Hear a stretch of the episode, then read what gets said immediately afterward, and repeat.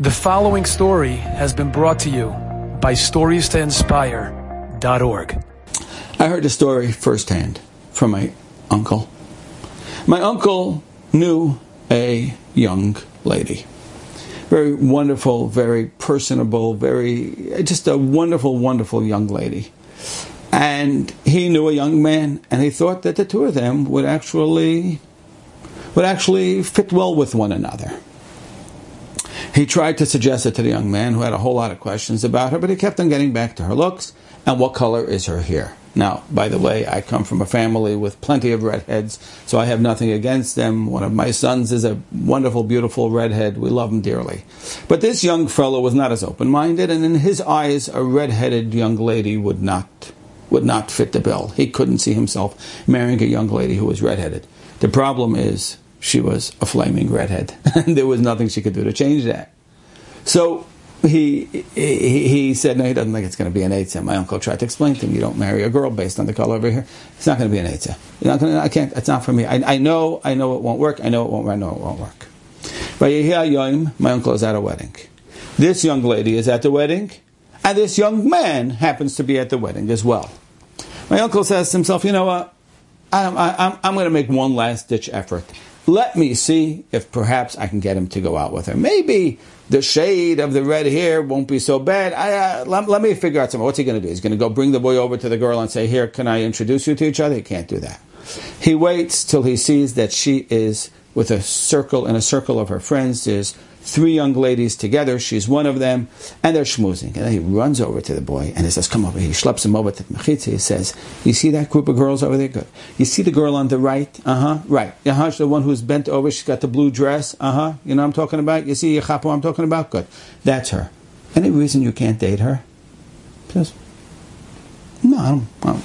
Actually, no, I think she's, I think she looks cute, or whatever words he used to describe it. And he agreed to go date her. Beautiful. Why are they? So they go out to date. My uncle does not dare ask him why, you know, what what he saw that made the shade red be acceptable. But fine, very happy. They go out, they date once, a second time, a third time. It's going beautifully. He's excited. And they end up, they get engaged. My uncle can't contain himself. Once they're engaged, he looks at him and he says to him, Shmuley, can you explain something to me? What is it that helped you overcome your, your, your, your, your, you know, unwillingness to consider a young lady who was a redhead? I'm just, I, I, I'm just trying to understand. He said, I'll tell you the truth. Remember you pointed her out to me at the wedding? Even though you tried your hardest to make sure I saw who she was, for some reason, I thought she was the girl to the left of her. The girl I said yes to was not this young lady. I said yes to the girl on the left. He said, what happened? He said, well, I came to pick her up, and I saw her red hair. And I said, uh-oh, but I'm here, so we'll go on a date, and then I'll call it off. He said, halfway through the date, I couldn't get over. She's so geschmack. She is so nice. She has such wonderful personality. She's such a kind person. She shares so many of my values. And after a while, I decided, just forget about it. Who cares? It's so not important. I get to know the person. Who cares what color her hair is like? She's going to wear a sheitel. It isn't going to make a bit of a difference.